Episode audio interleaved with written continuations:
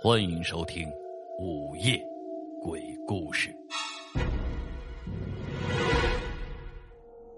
这个世界上有很多人都喜欢古董，喜欢收集古董，把古董放在自己的居室里，用来做装饰或者研究。那么，你也有这个嗜好吗？魏辉一个人在这个繁华的大都市里生活，是一家。非常大的医院里的医生，他个性比较内向，没有什么朋友，除了那个张亚明是他的大学同学，在本市的另外一家医院里做医生。高大的魏辉个人条件非常的好，又有一个三室两厅的大居室，但是快三十岁的魏辉却独独没有女朋友。医院里也有很多女孩子喜欢他，但不知道为什么，魏辉好像。和他们都不来电。魏辉也没有什么不良的嗜好，但听说却有一个特别的爱好，那就是收集古董。本市的老城区有一条老街，是专门售卖古董的地方。老街上有较大的古董店，也有街边的小摊档，有真古董，也有很多假货。至于能不能买到真品，全看个人的眼光和运气了。这条街是魏辉常去逛的，他买一些自认为有价值而又在能力范围内的古董。这个星期日的下午，魏辉和往常一样又来到了古董街闲逛，逛了半天没有看上眼的东西，于是信步走入街尾的一家古董店，想着如果没有什么东西，就回家了。古董店里比较暗，这也是各个古董店都有的特色。一来是制造气氛，二来嘛是容易卖假货。魏辉正看得索然无味，却好像觉得背后有道目光在盯着他。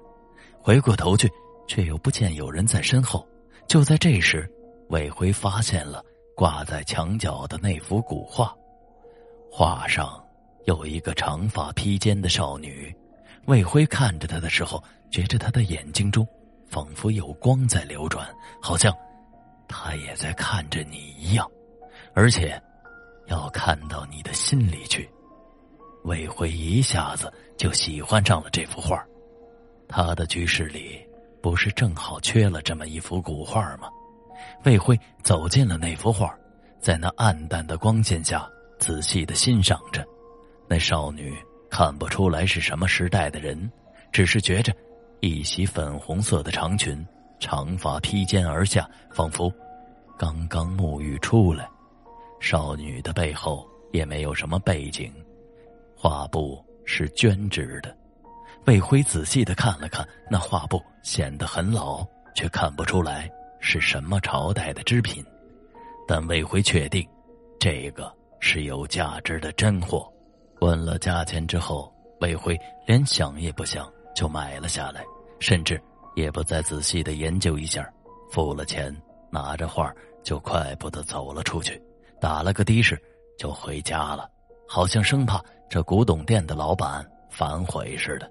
其实魏辉确实是怕这古董店的老板反悔，因为那幅画开价太便宜了，便宜的。像是街边卖的那些印刷的劣质明星画儿一样，即使这幅画是假的，都完全不值这个价钱了。何况这幅画的质地和画家的手法，就算是赝品，都是一流的赝品了。魏辉以为那老板一定是报错价了。回到家以后，魏辉立刻就把这幅画挂在了卧室床正对的那面墙上。魏辉是一直都想在那里挂上这样一幅画的，在卧室明亮的光线下，魏辉再次仔细欣赏起这幅画来。白色绢质画布已经有些发黄了，但是是很淡的黄，对整幅画的效果没有什么影响，仍是看不出画布的织法。这种织法是在魏辉对古董研究的范围之外的。而画上少女的神情极为逼真，无论魏辉站在什么位置上，都觉得似乎是画上的少女也在盯着他看，那眼光里流露出极度的温柔和诱惑，像是情人看着你的感觉。画上的少女也是极端的美丽，带着浅浅的笑容，仿佛不是人间的女子。其实魏辉一向对女孩子有点冷漠，但在画中少女目光的注视下，魏辉的心里有种异样的感觉。如果这画上的少女是真人的话，魏辉的心里此时荡漾起一种以前从未有过的情欲。魏辉收起了荡漾的心神，再次仔细的欣赏起这幅古画。忽然间，魏辉有了新的发现：原来这幅画并不是没有背景的，只是背景极淡，是用比画布颜色稍微深一点的颜料画成的白描。再加上画布由于时间久远而变成淡淡的黄色，所以背景就更加看不清楚了。魏辉走到近处，仔细的看了看画上的背景，却不由得呆住了。画上的背景是一群人，而且是一群男人，一群不同时代的男人。从这群男人的衣着和事物来看，魏辉一眼就能看出这群男人的衣饰。最古老的是隋唐时候的人，还有宋、元、明、清朝的人。最奇怪的有三个人：一个人长袍马褂、金丝眼镜，显得易见，是民国时候的衣饰；一个人是一身的中山装，上衣口袋里还插着一支笔，这种服饰也是显而易见的。是民国时候到解放初期的进步人士的穿着。第三个人更是奇怪，穿着一身军绿色的军装，戴着军帽，腰扎宽皮带，但军装上却没有肩章和帽徽。其实一看之下，大家都应该知道，这个人应该是二十一世纪六七十年代的人。那么这幅画应该是在这个时间之后画的吗？魏辉对此并不是很失望，但是心里却很疑惑：是哪个画家有如此的神笔，而又为什么要画这么古怪的画呢？画布又是怎样制造出来的呢？让人看不出织法，却又能让才几十年的东西像真正的上千年的古物一般。这人一定是造假中的极品高手了。可是价钱为什么又这么便宜呢？魏辉边想着边数了数画上的男人，一共是二十一个。魏辉带着疑问细细的看着画，却忽然一下呆住了。画中那少女原本浅浅的笑容，这个时候变得诡异、神秘起来，仿佛是看透了魏辉的心事一样。魏辉不知道呆了多久，回过神来，再看少女，一样是淡淡的笑容。第二天早上，魏辉一觉醒来，就向画上的少女望去，那少女仍带着浅浅的笑容，眼光里流露出极度的温柔诱惑。魏辉拍了拍自己的头，昨晚做的梦太荒唐了，一定是昨天。看着画时想的太多了，魏辉到底做了什么荒唐的梦呢？原来魏辉昨天晚上梦见了画上的少女，而少女在他的梦中是那么柔情似水，充满着对男人无尽的诱惑。于是，魏辉在梦中禁不住少女的诱惑，不能抑制的拜倒在那少女粉红的长裙之下，甚至。魏辉早上醒来的时候，还能想起那少女美妙的身材以及所带来的快感，那如凝脂般的皮肤在手下的滑腻感，似乎空气中还流动着那少女身上的幽香。此后一连好多天，魏辉都在梦中梦见和少女无限的柔情。魏辉从最初的疑惑。已经到了不能自拔的地步，他也曾打电话给最好的朋友张亚明，想询问一下，但是话到了嘴边，又说不出来了。而这个古怪的梦对他的身体却没有什么影响，只是让他老是牵挂着那梦中人。有时上着班，就想起了那旖旎的情景来，就想快点下班回家去，好躺在床上做那美妙无比的梦。不久之后，魏辉已经变得无心上班了，甚至连惯常的值夜班也不想去了。总想着可以找个借口不值夜班，好留在家里做那美梦。如果你要是真人，该有多好，就可以永远和你在一起了。如果可以和你这样的美人永远在一起，死了也是值得呀。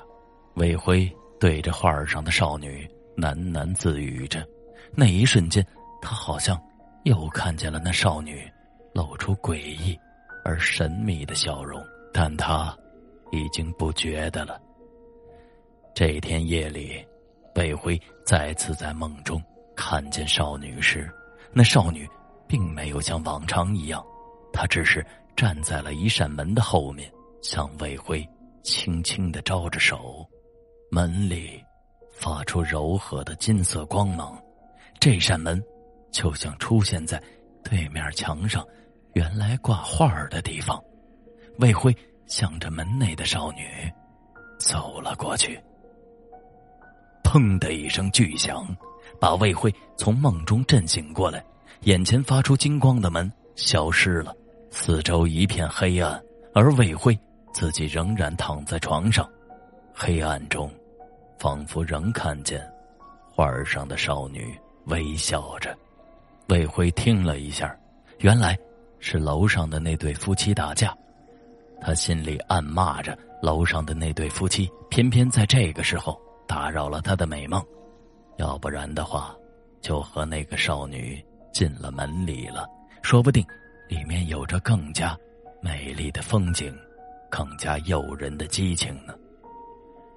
魏辉翻过身，捂住了耳朵，心里念叨着：“快快睡着。”他希望那梦境再次出现，这样。似乎还是挺有效果的，魏辉不一会儿，却又沉沉的进入了梦中的温柔乡。魏辉已经三天没有来医院上班了，医院里的领导打了好多次电话，手机关机，家里的电话也没有人接听，派人去了他家，喊破了嗓子也没有人出来，可能他不在家。无奈之下，医院报了警，并通知了魏辉的父母。警察打开了魏辉居室的门，发现门是从里面反锁上的，而且伟辉的钱包、他家里和办公室的钥匙、他的手机等等，全都放在卧室的桌子上。床上的被子没有折，一看就知道曾经有人在睡觉，只是不知道那人什么时候起床，随手。就将那被子掀在了一旁，之后似乎就再也没有动过。门窗以及阳台的防盗网都是好好的，全都没有被撬过的痕迹，屋里也没有被盗或者扭打的迹象。那这样的话，就是说，魏辉是在家里失踪了。医院的同事和左右的邻居完全提供不出任何的线索，只有魏辉的好友张亚明说。魏辉在失踪前几天打来过电话，似乎有些问题想问，但是最后吞吞吐吐的打了几个哈哈，也没有问出什么来。张亚明对此并不觉得特别奇怪，魏辉向来都是这种人。从外地匆匆赶来的魏辉父母更是一问三不知，完全不知道是怎么一回事也有人留意过魏辉收藏的古董。但也没有什么发现，那幅古画仍然挂在那面墙上，画上的少女仍然是淡淡的笑着，用极度温柔和诱惑的眼光看着每个人。魏辉的失踪就此成了悬案，警方没有任何的结果和说法。魏辉的父母在极度的悲伤之下，要返回自己居住的城市了，于是就把魏辉居室的钥匙。交给了张亚明，请他照看一下万一那一天魏辉要是回来的话，张亚明于是便常常去魏辉的居室看一看。虽然这里离他住的地方很远，但也是义不容辞的事情。来来去去的半年过去了，魏辉没有回来，警方也没有更进一步的消息和进展。一天夜里，张亚明和朋友从酒吧喝完酒，微微有点醉意的走了出来。已经是深夜了，等张亚明回到住的地方，都不用睡觉了。幸好这里离魏辉住所很近，张亚明打算去那里睡一晚上，明早起来正好帮魏辉再整理一下房子。洗完澡，张亚明躺到了魏辉的床上，一抬眼。正好就看见了古画，画上的少女正微笑着，眼光中流露出那极度的温柔和诱惑。多么甜美的少女！如果要是有这样的女人，嘿呀！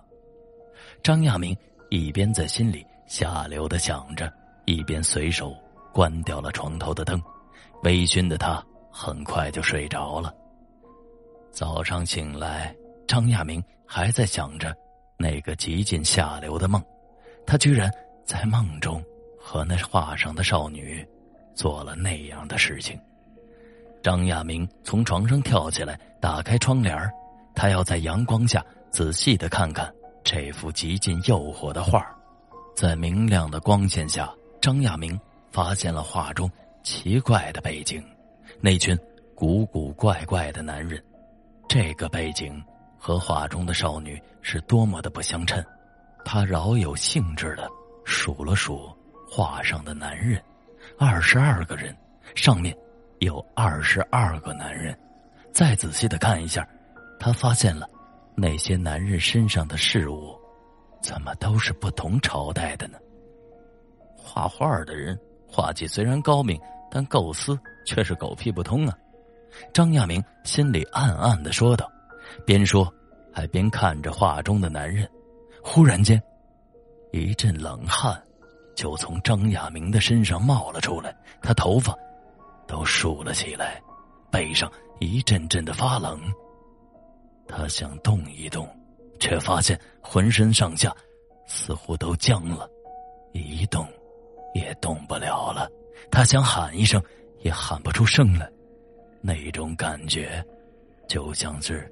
在梦中被掩住了一般，画中的少女淡淡的微笑，这时已经变成了神秘而带着邪恶的笑。